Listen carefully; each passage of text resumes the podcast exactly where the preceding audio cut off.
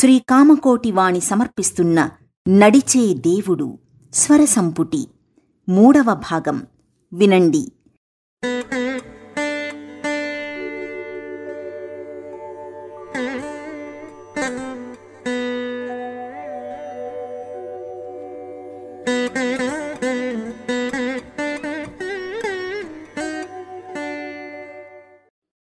తిరుమల నిత్యకళ్యాణ స్వామిని ప్రస్తుతిస్తూ శ్రీ చంద్రశేఖరేంద్ర సరస్వతులు హరిహరులు ఒక్కరే అని వక్కాణించారు. తిరుపతి శ్రీ వెంకటేశ్వరుని మూర్తి స్వరూపంలో శివ విష్ణు శక్తి సుబ్రహ్మణ్యుల అంశలు నాలుగు ఇమిడి ఉన్నాయి. బాలాజీ అనే పేరు బాలసుబ్రహ్మణ్యమునకు నిదర్శనం. స్వామి తలపై జడ నాగాభరణాలు బిల్వపత్ర పూజ శివస్వరూపానికి సాక్ష్యాలు. శంఖచక్ర కిరీటాదులు శ్రీ మహావిష్ణువు చిహ్నాలు. వెలుపలి ప్రాకారంలో సింహశిల్పం శక్తి స్వరూపాన్ని ప్రకటించేది. ఈ విధంగా శ్రీ వెంకటేశ్వర స్వామి శివ కేశవ బాల సుబ్రహ్మణ్యముల సమన్వయమూర్తి. ఆ విధంగానే ఆ దేవుని భావించడం సమంజసం. శివకేశవాది భేదాలు ఆదిలో లేవు.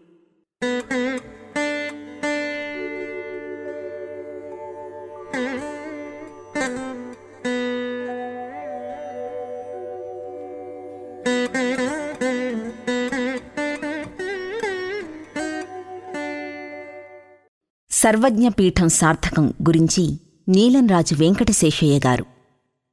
ఆదిశంకర భగవత్పాదులు మూడవ ఏటనే దేశభాషల్ని అభ్యసించారు. ఐదో ఏట సంస్కృతం చక్కగా నేర్చుకున్నారు. ఉపనీతులైన పిదప ఎనిమిదో ఏడు ముగిసేలోగా వేదశాస్త్రాలను పూర్తి చేశారు. భగవత్పాదుల జీవిత చరిత్ర చదివినప్పుడు మానవ మాతృలకిది సాధ్యమా అని శంకించేవారుండవచ్చు. కాని శ్రీ శంకరులు అవతరించిన రెండు వేల సంవత్సరాల తరువాత అదే సంప్రదాయానికి చెంది అదే కామకోటి పీఠం అధిష్ఠించిన ఒక మహాపురుషుడు సాక్షాత్తు పుంభావ సరస్వతిగా మనకు ప్రత్యక్షమైనప్పుడు ఆదిశంకరులను గురించి ప్రాచీన పండితులు నుడివిన మాటలు అతిశయోక్తులు కావనిపిస్తోంది. అవతారమూర్తులను కారణజన్ములను అన్ని విద్యలు అన్ని కళలు వాటంతటవే వచ్చి ఆశ్రయిస్తాయి.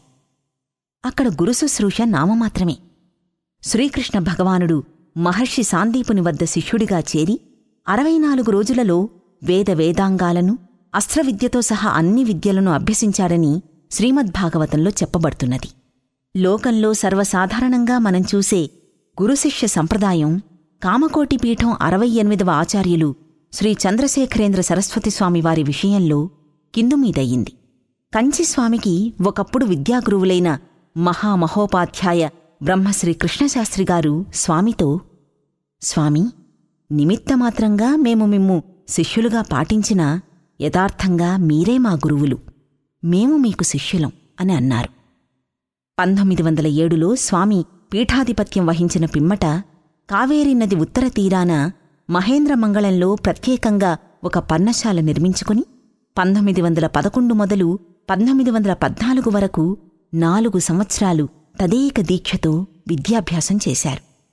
ఆయా శాస్త్రాలలో నిష్ణాతులైన పండితుల వద్ద తర్క వ్యాకరణ మీమాంస వేదాంతాలను నేర్చుకున్నారు. బాల్యంలో ఆంగ్ల పాఠశాలలో చదివిన ఇంగ్లీషుతో పాటు ఫ్రెంచి కూడా అభ్యాసం చేశారు. మరాఠీ చదివారు. తమిళ వ్యాకరణం తేవారం తిరువాచకం పెరియ పురాణం తిరుక్కురళ్ మొదలైన గ్రంథాలను పఠించారు. తమిళ భాషలోని కావ్య ప్రబంధాలను కడముట్ట చూశారు. ఛాయాగ్రహణ రహస్యాలను గ్రహించారు. గణితం జ్యోతిషం ఖగోళ శాస్త్రాదుల మర్మాలను అవగాహన చేసుకున్నారు. ప్రాచీన శాసన పరిశోధనలో స్థలపురాణ సమస్యల పరిష్కరణలో ప్రావీణ్యం గడించారు. చరిత్రకు సంబంధించిన శాసన పరిశోధనలో మాకేవైనా సందేహాలు కలిగినప్పుడు కామకోటి స్వామివారి సహాయంతో మేము మా సందేహ నివారణ చేసుకుంటాం అని ఆర్కియలాజికల్ డిపార్ట్మెంట్ ఉన్నతాధికారి శ్రీ టిఎన్ రామచంద్రన్ ఒక సభలో చెప్పగా నేను స్వయంగా విన్నాను. శాసన పరిశోధనలు చేసే పండితులనేకులు ఆయా సమస్యలను గురించి స్వామిని సంప్రదిస్తూ ఉండేవారు అప్పట్లో. స్వామికి పదిహేడు దేశ విదేశ భాషలు తెలుసు.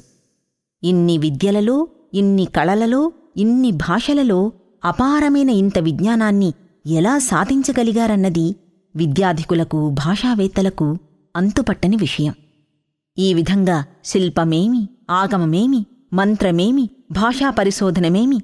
అన్నిటా సర్వతోముఖమైన స్వామి పాండిత్య ప్రతిభలను గురించి ఆయా విద్యలలో కళల్లో ఆరితేరిన ప్రవీణ్లు వాగ్రూపంగా వ్రాతమూలంగా ఆశ్చర్యం వెలిబుచ్చడం నేనెరుగుదును.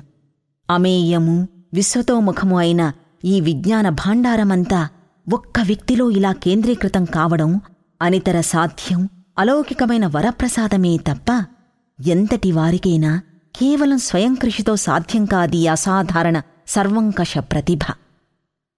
శంభోర్మూర్తి చరతి భువనే శంకరాచార్యరూప చివరకొక మాట. సాక్షాత్తు పరమశివుని అవతారమైన ఆదిశంకరులు అనేక శతాబ్దుల కిందట కంచికామకోటి పీఠాన్ని సర్వజ్ఞపీఠంగా లోకానికి చాటి ఆ పీఠాన్ని అధిష్ఠించారు. మరల ఈ శతాబ్దిలో అదే పరంపరకు చెందిన అరవై ఎనిమిదవ ఆచార్య పురుషుడు ఆదిశంకరుల అపరావతారంగా సమస్త విజ్ఞ ప్రపంచంచే ప్రస్తుతించబడుతూ ఉన్న శ్రీ చంద్రశేఖరేంద్ర సరస్వతి యతీంద్రులు సర్వజ్ఞపీఠమనే మాటను సార్థకం చేశారు. జగద్గురు ప్రశస్తి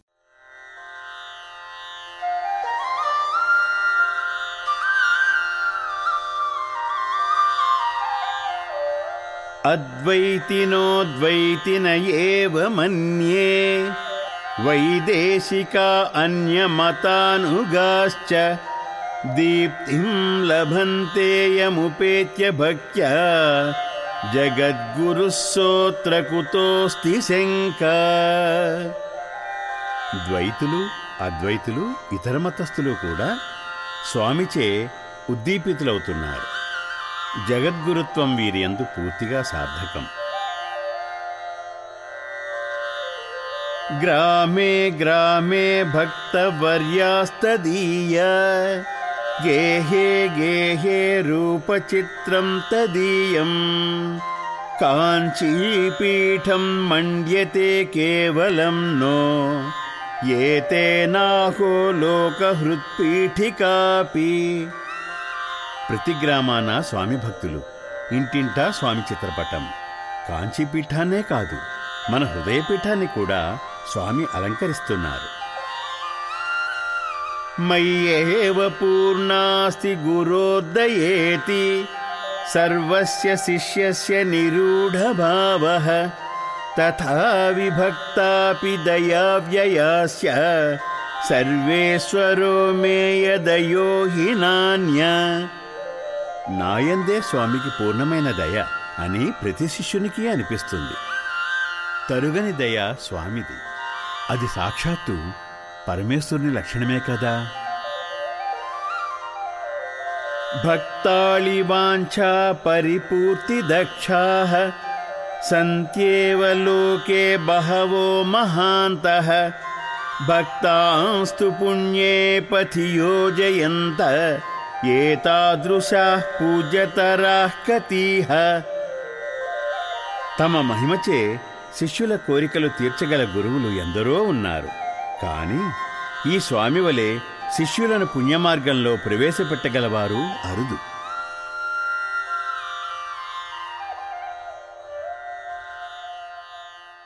భక్తజన సులభులు. భక్తులపై స్వామికి గల వాత్సల్యం అంతా ఇంతా కాదు. భక్తులను సంతృప్తిపరచడానికి వారిని సంతోషపెట్టడానికి స్వామి వహించే శ్రద్ధ చెప్పశక్యం కాదు.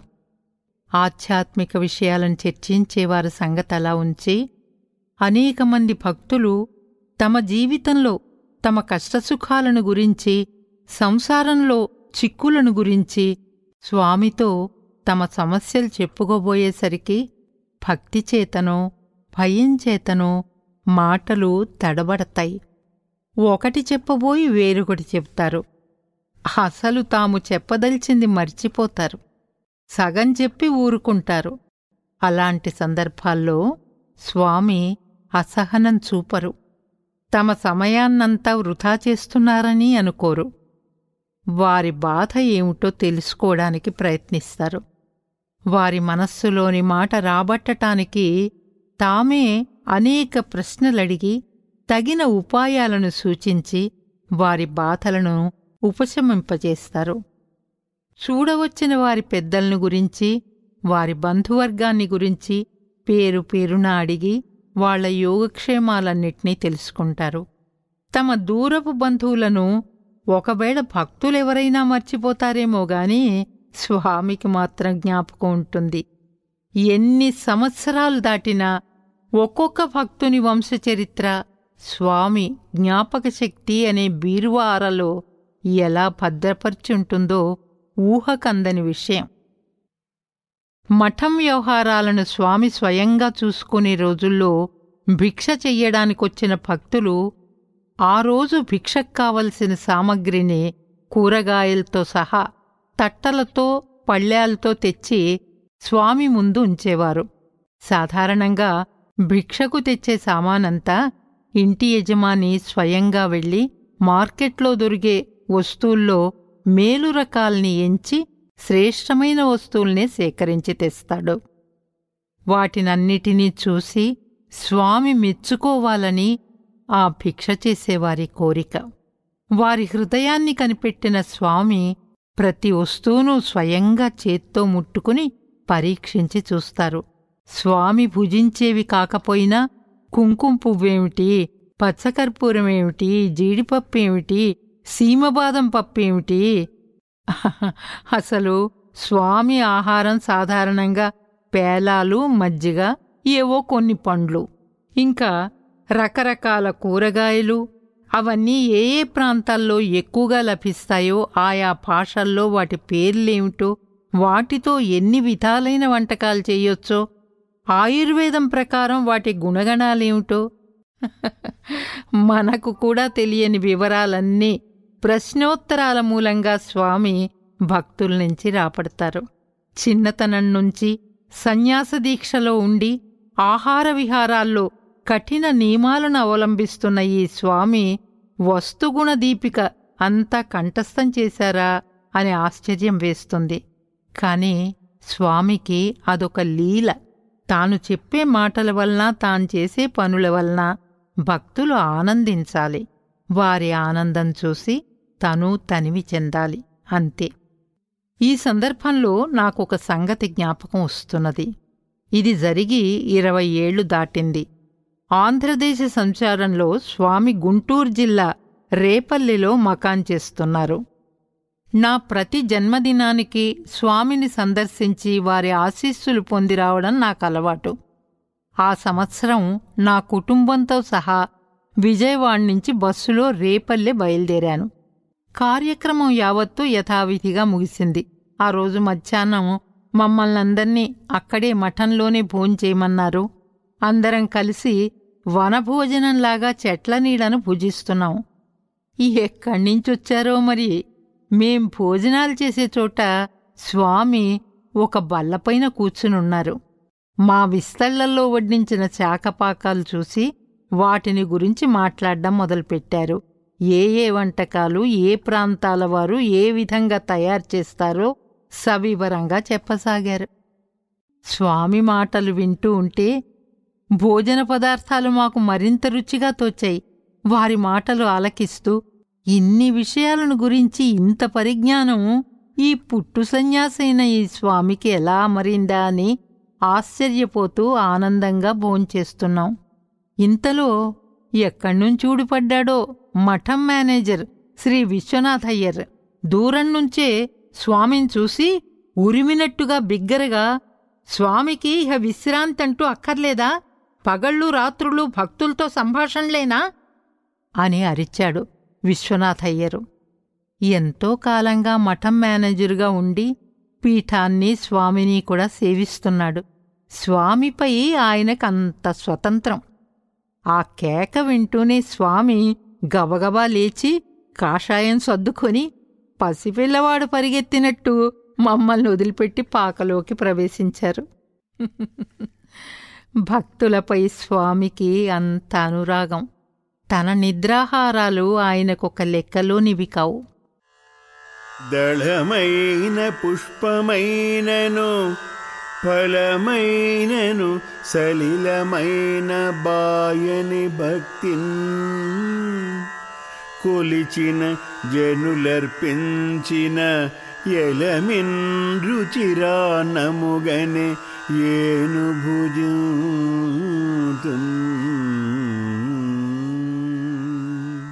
అని కుచేలోపాఖ్యానంలో శ్రీకృష్ణుడు అన్నట్లు స్వామికి మనం సమర్పించే టెంకాయలు అరటిపళ్ళు కావు.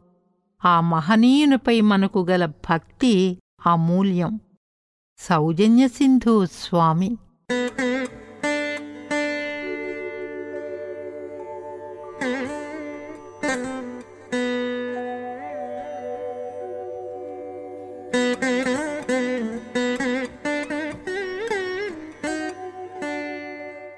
నిజమైన ఆరాధన అంటే శ్రీవారు ఇలా వాకృచ్చారు.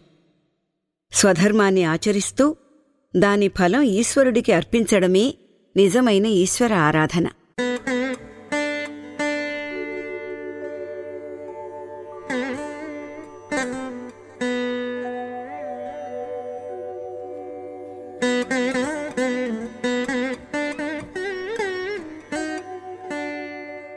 అమ్మతో చెప్పుకో నీ గోడు.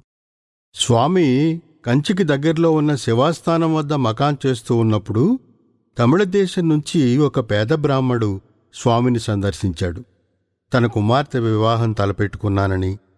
అయితే వరుడి తరఫు వారు వరకట్నం కింద పదమూడు కాసుల బంగారం అడుగుతున్నారని ఆ కట్నం ఇచ్చుకునే శక్తి తనకు లేదని ఏదైనా దారి చూపిస్తారనే ఆశతో అక్కడికి వచ్చానని దీనాతి దీనంగా విన్నవించుకున్నాడు స్వామికి. స్వామి వేరే దిక్కులేక మీ వద్దకు వచ్చాను. మీరు అనుగ్రహిస్తే తప్ప నా కుమార్తె మెళ్ళలో మూడు ముళ్ళు పడే అవకాశం లేదు అని కంటనీరు పెట్టుకుంటూ చేతులు కట్టుకుని నిలబడ్డాడు. స్వామి అన్నారు చూడు నేను సన్యాసిని. నీకివ్వడానికి నా వద్ద బంగారం ఎక్కడుంటుంది? నా ఎదుట వెలిపిస్తే ఏం లాభం చెప్పు? ఊళ్ళోకి పోయి అమ్మ దగ్గర కూర్చుని ఆ తల్లికి నీ గోడు చెప్పుకో. నీ ఘోష విని ఆమె ఏమైనా కటాక్షించవచ్చు అన్నారు. సరే అట్లాగే చేస్తాను అంటూ ఆ బ్రాహ్మడు అంగోస్తరం నడుముకు బిగించుకుని కంచి కామాక్షి అమ్మవారి ఆలయానికి వెళ్ళి ఆ దేవికి ఎదురుగా కూర్చుని ఆమెను ప్రార్థించాడు. కొంతసేపు అయింది. ఉత్తర దేశం నుంచి ఎవరో ఒక షావుకారు స్వామిని దర్శించడానికి శివాస్థానం వచ్చాడు. స్వామికి నమస్కరించాడు. స్వామి అతన్ని కుశల ప్రశ్నలు వేశారు. స్వామి వద్ద సెలవు పుచ్చుకుని వెళ్ళబోయే ముందు ఆ షావుకారు లోపల జేబులోంచి ఒక పొట్లం తీసి శిష్యుడి చేత ఒక పళ్ళెం తెప్పించి ఆ పొట్లం ఆ పళ్ళెంలో పెట్టి స్వామికి సమర్పించాడు. ఏమిటా పొట్లం? అని అడిగారు స్వామి. అందులో కాస్త బంగారం ఉంది స్వామి. దానిని తమకు సమర్పించుకుంటున్నాను. అన్నాడు షావుకారు. స్వామివారు అన్నారు కదా సన్యాసిని నాకెందుకా బంగారం? నన్నేం చేసుకోమంటావు? షావుకారు అన్నాడు స్వామి మీకు సమర్పించాలని ఎందుకో నాకు అనిపించింది దానిని మీ చిత్తం వచ్చినట్టు వినియోగించండి. మీరేం చేసినా కూడా నాకు సమ్మతమే అన్నాడు. సరే పరమేశ్వరి నిన్ను రక్షిస్తుంది. సుఖంగా వెళ్ళిరా అని దీవించారు స్వామి. షావుకారు బయలుదేరి వెళ్ళిన కాసేపటికి కుమార్తె పెళ్ళి నిమిత్తం వచ్చిన బ్రాహ్మడు అమ్మవారి గుడి నుంచి తిరిగి వచ్చాడు. స్వామి తాము సెలవిచ్చినట్టు అమ్మ దగ్గరకు వెళ్ళి నా కథంతా వెళ్ళబోసుకున్నాను. ఎట్లాగైనా ఈ కష్టం నుంచి నన్ను గట్టెక్కించాలి అంటూ స్వామి ముందు కోలబడ్డాడు. పక్కన బలపై ఉన్న పళ్ళెం చూపించి స్వామి ఇలా అన్నారు. ఆ పళ్ళెంలో ఒక పొట్లం ఉంది ఆ పొట్లంలో ఏమున్నదో దానిని విప్పి చూడు అన్నారు. వణుకుతున్న చేతులతో బ్రాహ్మడు ఆ పొట్లం విప్పి చూశాడు. స్వామి అడిగారు ఏముందా పొట్టంలో? బ్రాహ్మడు భయంతో సంభ్రమంతో బంగారు కాసులున్నాయి స్వామి అన్నాడు. వెంటనే స్వామి అన్నారు కదా ఎన్ని ఉన్నాయి? లెక్కపెట్టి చూడు అన్నారు. బ్రాహ్మడు లెక్కవేసి ప పదమూడు కాసులు అంటూ తడబడుతూ తడబడుతూ సమాధానం చెప్పాడు. నీవెన్ని కాసులు కావాలన్నావు? అని ప్రశ్నించారు స్వామి. బ్రాహ్మడు అన్నాడు పదమూడే స్వామి. సరే సరే అవి తీసుకువెళ్ళి నీ కుమార్తె వివాహం చేసుకో అన్నారు స్వామి. బ్రాహ్మడు అనుగ్రహం స్వామి పరమానుగ్రహం అంటూ ఆనంద బాష్పాలతో స్వామి పాదాలకు సాగిలపడ్డాడు.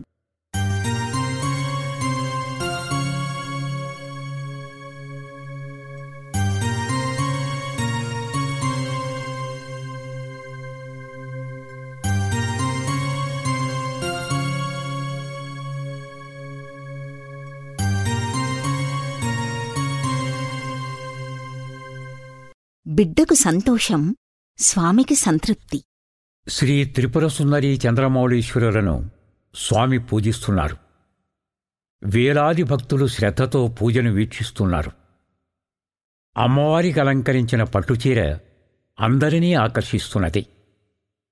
వేదికకు దూరంగా ఒక మూల తల్లి ఒడిలో కూర్చున్న చిన్న పిల్ల అమ్మవారికి కట్టిన చీర చూసింది. చూడ్డంతోటే తనకా చీర కావాలని తల్లిని వేధించడం మొదలుపెట్టింది అమాయకంగా. తల్లి కూతురుని ఎంతో బుజ్జగించింది చివరకు మందలించింది. విన్నది కాదు కూతురు. పూజ ముగిసింది. స్వామి అందరికీ తీర్థం ఇస్తున్నారు. క్యూలో నిలబడి జనమంతా తీర్థం పుచ్చుకుంటున్నారు. తల్లి పిల్లను ఎలాగో సముదాయించి తీర్థం అందుకోవడానికి అందరితో పాటు వేదిక దగ్గరకొచ్చింది. హఠాత్తుగా స్వామి తీర్థం ఇవ్వడం ఆపేశారు. ఎందుకో ఎవరికీ అర్థం కాలేదు. స్వామి లేచి అమ్మవారికి కట్టిన పట్టుచీరను తెచ్చి ఆ పిల్లకిచ్చి తరువాత తీర్థం ఇవ్వటం మొదలుపెట్టారు. పిల్లకెంత సంతోషమో స్వామికి అంత సంతృప్తి. ఆ తల్లి విస్తూపోయింది. ఎక్కడో అంత దూరాన కూర్చున్న తన బిడ్డ కోరిక స్వామికి ఎలా తెలిసింది?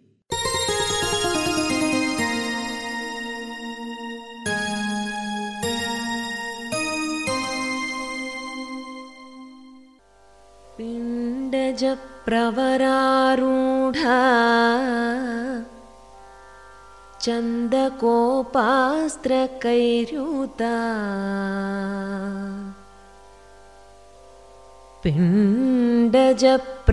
पिण्डजप्रवरारूढा चन्दकोपास्त्रकै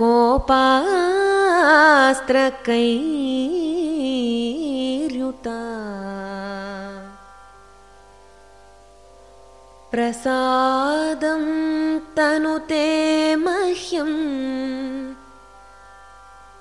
चन्द्रघण्टेति विश्रुता।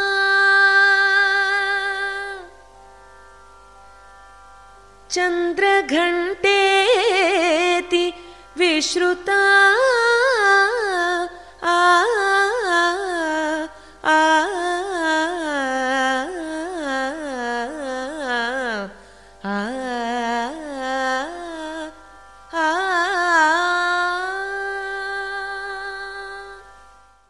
దేవుడు చేసిన పెళ్ళి. పంతొమ్మిది వందల అరవై ఏడు మే మాసంలో విజయవాడ శ్రీ వెంకటేశ్వర స్వామివారి ఆలయం వద్ద చాతుర్మాసం జరుపుతున్న కామకోటి పీఠాధిపతి శ్రీ చంద్రశేఖరేంద్ర సరస్వతి స్వామివారిని ప్రార్థించాం. నేను నా భార్య కుమార్తె లక్ష్మిని వెంటబెట్టుకు వెళ్ళి. ఈవేళ మా అమ్మాయి పుట్టినరోజు. తమ ఆశీస్సులు అర్థిస్తున్నాం అని. అట్లా కూర్చోండి పిలుస్తా. అన్నారు స్వామి. భక్తులందరూ స్వామి దర్శనం చేసిన తర్వాత స్వామి మమ్మల్ని రమ్మని పిలిచారు. అది మామిడి పళ్ళ కాలం. బంగారంలా మెరిసిపోతున్న ఒక మామిడి పండు ఇన్ని అక్షింతలు లక్ష్మి దోసిట్లో పోసి శుభం వెళ్ళిరాండి అన్నారు స్వామి. సంతోషంతో ఇంటికి వచ్చాం. పిండి వంటలతో పండగ చేసుకున్నాం. మా లక్ష్మి విజయవాడ మేరిస్టెలా కాలేజీలో ఆ సంవత్సరం బిఏ పూర్తి చేస్తోంది. కాలేజీకి సెలవులు కావటం వల్ల రోజూ స్నేహితురాళ్ళతో కలిసి వెంకటేశ్వర స్వామివారి గుడికి వెళ్ళి స్వామివారు చేసే చంద్రమౌళీశ్వరుని పూజలు చూస్తూ ఉండేది లక్ష్మి. సాయంత్రం వారి ప్రవచనాలు వింటూ ఉండేది. ఒకరోజు ఉయ్యూరు నుంచి ఒక భక్తురాలు స్వామి దర్శనం కోసం ఆలయానికి వచ్చి మా అమ్మాయి లక్ష్మిని చూసి ఎవరమ్మాయివి? ఏం చదువుతున్నావు? నీకు వివాహం అయిందా? ఇలాంటివే కొన్ని ప్రశ్నలు లక్ష్మిని అడిగింది. కొన్నింటికి లక్ష్మి సమాధానం చెప్పింది కొన్నింటికి మౌనం వహించింది. విదేశాల్లో ఇంజనీరింగ్ చదువుతున్న ఆ భక్తురాలి కుమారుడు సెలవుపై స్వదేశానికి తిరిగి వచ్చాడు. వివాహం చేసుకుని మళ్ళీ ఇంగ్లాండ్కు వెళదాం అనుకుంటున్నాడు. హైదరాబాదులో అతని అన్నదమ్ములంతా కలిసి తగిన సంబంధాలు వెతుకుతున్నారు కూడా. జగద్గురువును సందర్శించి ఇల్లు చేరిన ఆ భక్తురాలు హైదరాబాదుకు ఫోన్ చేసి తన కుమారులతో మాట్లాడింది. విజయవాడలో నిన్న శంకరాచార్యుల వారి దర్శనానికి వెళ్ళి అక్కడ ఒక అమ్మాయిని చూశాను. ఆంధ్రప్రభ ఎడిటర్ గారి కూతురుట బిఏ చదువుతోంది. మనవాడికి ఇంతవరకు చూసిన సంబంధాల్లో మీరు ఏదీ ఖాయం చేసుకోకపోతే ఈ అమ్మాయి సంగతి తప్పకుండా విచారించండి. నీలన్ రాజు మనసాకే అనుకుంటా అని చెప్పింది ఆవిడ ఆ మన్నాడు ఉదయం ఇంటి వద్ద నేను పేపర్ చూసుకుంటున్నా. హైదరాబాద్ నుంచి ముగ్గురు వ్యక్తులు వచ్చారు. మాది ఉయ్యూరు ఇతడు మా తమ్ముడు ఇంగ్లాండ్లో ఇంజనీరింగ్ చదువుతున్నాడు వివాహం చేసుకుని తిరిగి ఇంగ్లాండ్ వెళదామని సెలవు పెట్టి స్వదేశానికి వచ్చాడు అన్నారు. మిమ్మల్ని గురించి విన్నాము మీతో వియ్యం అందాలని కోరుతున్నాము అని కూడా అన్నారు. తమ గురించి తమ వంశగౌరవం గురించి తమ ఆస్తిపాస్తుల గురించి వివరాలన్నీ చెప్పారు కాస్త అట్టహాసంగానే. అంతవరకు మా లక్ష్మి వివాహం సంగతి మేము ఆలోచించలేదు అన్నాడు. అయిన వారిలో ఏవో కొన్ని సంబంధాల ప్రస్తావన వచ్చినా అమ్మాయి చదువు ముగిసేదాకా పెళ్ళి మాట మేము తలపెట్టదలుచుకోలేదు. కాని ఇప్పుడు ఆలోచనలో పడ్డాను. ఇదేదో మామూలు ధోరణిగా లేదే దైవికంగా నెట్టుకు వస్తున్నట్టు అనిపించింది నాకు. నిదానంగా సావకాశంగా మాట్లాడదాం మళ్ళీ కలుద్దాం అన్నాను నేను వారితోటి. ఆ తర్వాత ఒకరిద్దరు ఆప్తమిత్రులతోటి ఆలోచించాను. ఉయ్యూరులో వారి కుటుంబం మాకు తెలుసు. యోగ్యత గల సంబంధం. ఎందుకు సందేహిస్తారు? ఈ రోజుల్లో ఆడబిడ్డలకు అనువైన సంబంధాలు దొరకడం అంత సులభంగా లేదు. ఒకటి ఉంటే ఒకటి ఉండదు. అన్నీ అనుకూలంగా ఉన్నా వేలకు వేలు కట్నాలు కుమ్మరించాలి. పైగా మనం కాలికి బలపం కట్టుకుని ఊరూరా తిరగడానికి బదులు వారికి వారే అమ్మాయి కోసం వెతుక్కుంటూ వచ్చారు. మా మాట వినండి కాదనకండి. ఎంత చదువులు చదివినా ఆడపిల్లలకు మరీ ఎంత ఈడు మించడం కూడా మంచిది కాదు అని సలహా ఇచ్చారు. నేను కాస్త మెత్తబడ్డాను. ఉయ్యూరు వారితో ఇలా అన్నాను మీతో వియ్యమందడానికి మాకిష్టమే గాని వివాహం విషయంలో నాకు కొన్ని నియమాలున్నాయి. వాటిని మీరు అంగీకరించవలసి ఉంటుంది అన్నాను. వధూవరుల జాతకాలు సరిపోవాలి. నేనివ్వదలిసిన కట్నం మీరు పుచ్చుకోవాలి. అన్నిటినీ మించి మా గురుదేవులు శ్రీ కామకోటి స్వామివారి అనుమతి నాకు లభించాలి అన్నాను. కాస్త రాయబారం జరిగిన తర్వాత ఉభయలకు అన్నిటిపైన సమాధానం కుదిరింది. స్వామివారు అప్పుడు ఏలూరు మకాంలో ఉన్నారు. వెంటనే వెళ్ళి స్వామిని సందర్శించి జరిగిందంతా సంగ్రహంగా విన్నవించాను. మౌనదీక్షలో ఉంటూనే మంత్రాక్షతలు ప్రసాదించి వరదాభయహస్తంతో అనుమతించారు స్వామి. ఆనందంతో ఇంటికి తిరిగి వచ్చాను నేను. పెద్దలు నిర్ణయించిన ముహూర్తానికి ఇంకా ఎంతో వ్యవధి లేదు. ఆదరాబాదరాగా అన్ని ఏర్పాట్లు చేస్తున్నాం. గబగబా శుభలేఖలు అచ్చు వేయించాం. సన్నాహాలన్నీ త్వర త్వరగా జరుగుతున్నాయి. అయినా ఒక సందేహం నన్ను వదలకుండా పీడిస్తూనే ఉన్నది. తన పెళ్ళి విషయం మా అమ్మడితో స్వయంగా ప్రస్తావించలేదు నేను. ఏవైనా యుక్త వయసు వచ్చిన బిడ్డ కదా. నేనేమి చేసినా తన క్షేమం కోరి చేస్తానని ఎంత నమ్మకం నా మీద ఉన్నప్పటికీ ఈ విషయంలో ఆమె అంగీకారం లేకుండా స్వతంత్రించి చేయడం భావ్యం కాదనిపించింది. ఆమె అభిమతం తెలుసుకోకుండా వరుడు తరఫు వారితో గంభీరంగా మాట్లాడాను. తీరా ఆమెతో ముచ్చటిస్తే నాన్నగారు నా చదువు పూర్తి కాకుండా పెళ్ళి జరగడం నాకు ఇష్టం లేదు అని అంటే ఏం చెయ్యాలి? మదనలో పడ్డాను. ఆ రోజు రాత్రి ఆలోచనలతో నాకు నిద్రపట్టలేదు పన్నెండు దాటింది. కాస్త కునుకు పడుతోంది అప్పుడే. నాన్నగారు నాన్నగారు అంటూ మా లక్ష్మి వచ్చి నన్ను లేపింది. ఏమ్మా ఈ అర్ధరాత్రి నిద్రపోకుండా ఎందుకు ఇలా వచ్చావు? అన్నాను. మాట తడబడుతూ లక్ష్మి ఇలా అంది. నాన్నగారు నాకిప్పుడు వివాహం చేయడమే మీ నిశ్చయమైతే ఎవరైనా సరే స్వామివారి భక్తుల కుటుంబంలో ఇచ్చి చెయ్యండి నన్ను అంది లక్ష్మి. అర్ధరాత్రి లక్ష్మి ఇలా వచ్చి నన్ను నిద్రలేపి తన అభిప్రాయం ఈ విధంగా తెలుపుతుందని నేనెన్నడూ ఊహించలేదు. మనస్సు నొచ్చకుండా మా లక్ష్మికి ఎంత నచ్చజెప్పవలసి వస్తుందో నా ఆంతర్యాన్ని ఎంత చిత్తశుద్ధితో ఆమెకి తెలియచేయాలో అని ఆందోళన చెందుతున్న నాకు ఆమె మాటలు అమృతప్రాయంగా తోచాయి. నా గుండెల మీద బరువు తొలగించినట్లయింది. పిచ్చి తల్లి ఈ విషయంలో నీ ఇష్టానికి విరుద్ధంగా ఎన్నడైనా ఏ పనిగాని నేను చేస్తానా? నువ్వు వెళ్ళి నిశ్చింతగా నిద్రపో. అంటూ మరేమీ చెప్పకుండా పంపించాను. ఆ రాత్రి స్వామిని నా ఇష్టదైవం రాముణ్ణి తలుచుకుంటూ సుఖంగా నిద్రించాను. మా లక్ష్మి ఇలా వచ్చి అన్నడూ నాతో మాట్లాడి ఎరగదు ఏ విషయమైనా వాళ్ళ అమ్మ చేతి చెప్పించేది. అలాంటిది ఆనాడు అంత ధైర్యంగా నాతో అలా మాట్లాడింది అంటే ఆ మాట మా లక్ష్మి మాట కాదు గురుదేవుని వాణి. ముఖ్యమైన బంధువులందరూ ముందుగానే వచ్చారు. మిత్రులు అనిటా సహకరించారు. పెద్దలు పెట్టిన ముహూర్తానికి పెళ్ళి ముచ్చటగా జరిగింది. వేదవిధులు పండితులు వధూవరులను ఆశీర్వదించారు.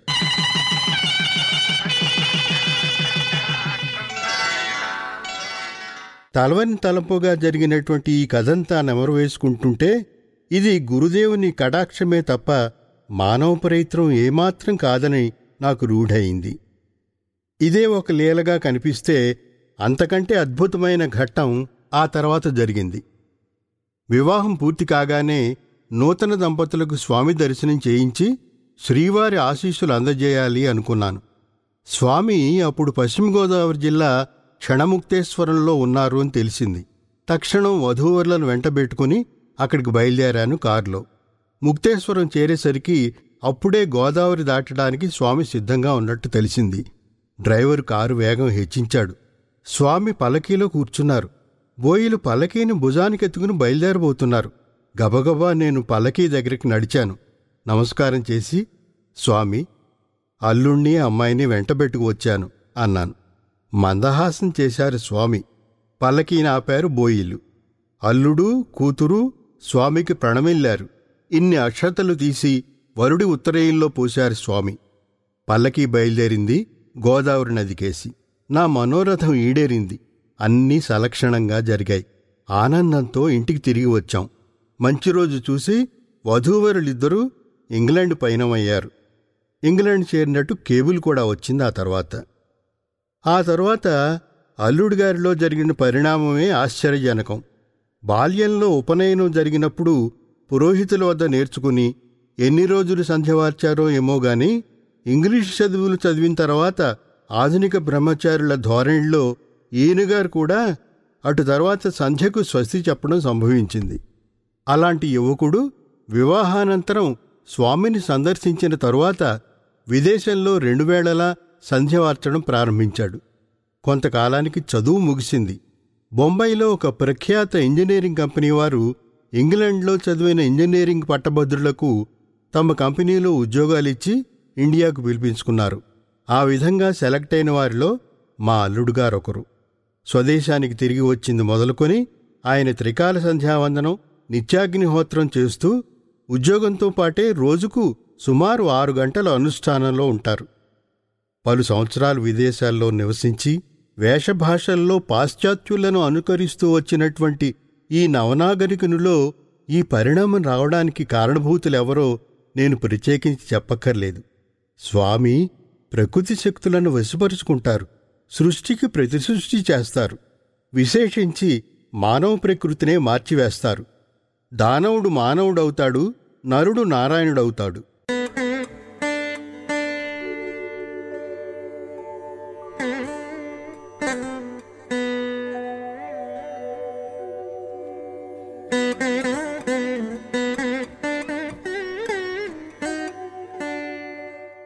మనసా వాచా కర్మణా హిందూ ధర్మాన్ని ఆచరించేవారి వల్లనే హైందవం శోభిల్లుతుందని కంచిస్వామివారి మాట.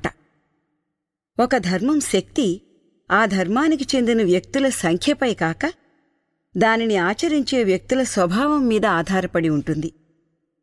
హిందూ ధర్మ సిద్ధాంతాలకు అనుగుణంగా తన జీవితాన్ని తీర్చిదిద్దుకునే హిందువుడే హిందూ ధర్మానికి ఉత్తమ ప్రచారకుడు.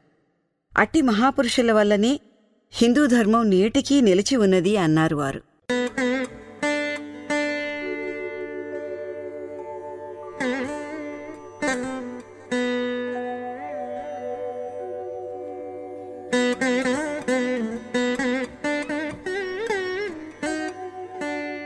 తరువాయి భాగం రేపు.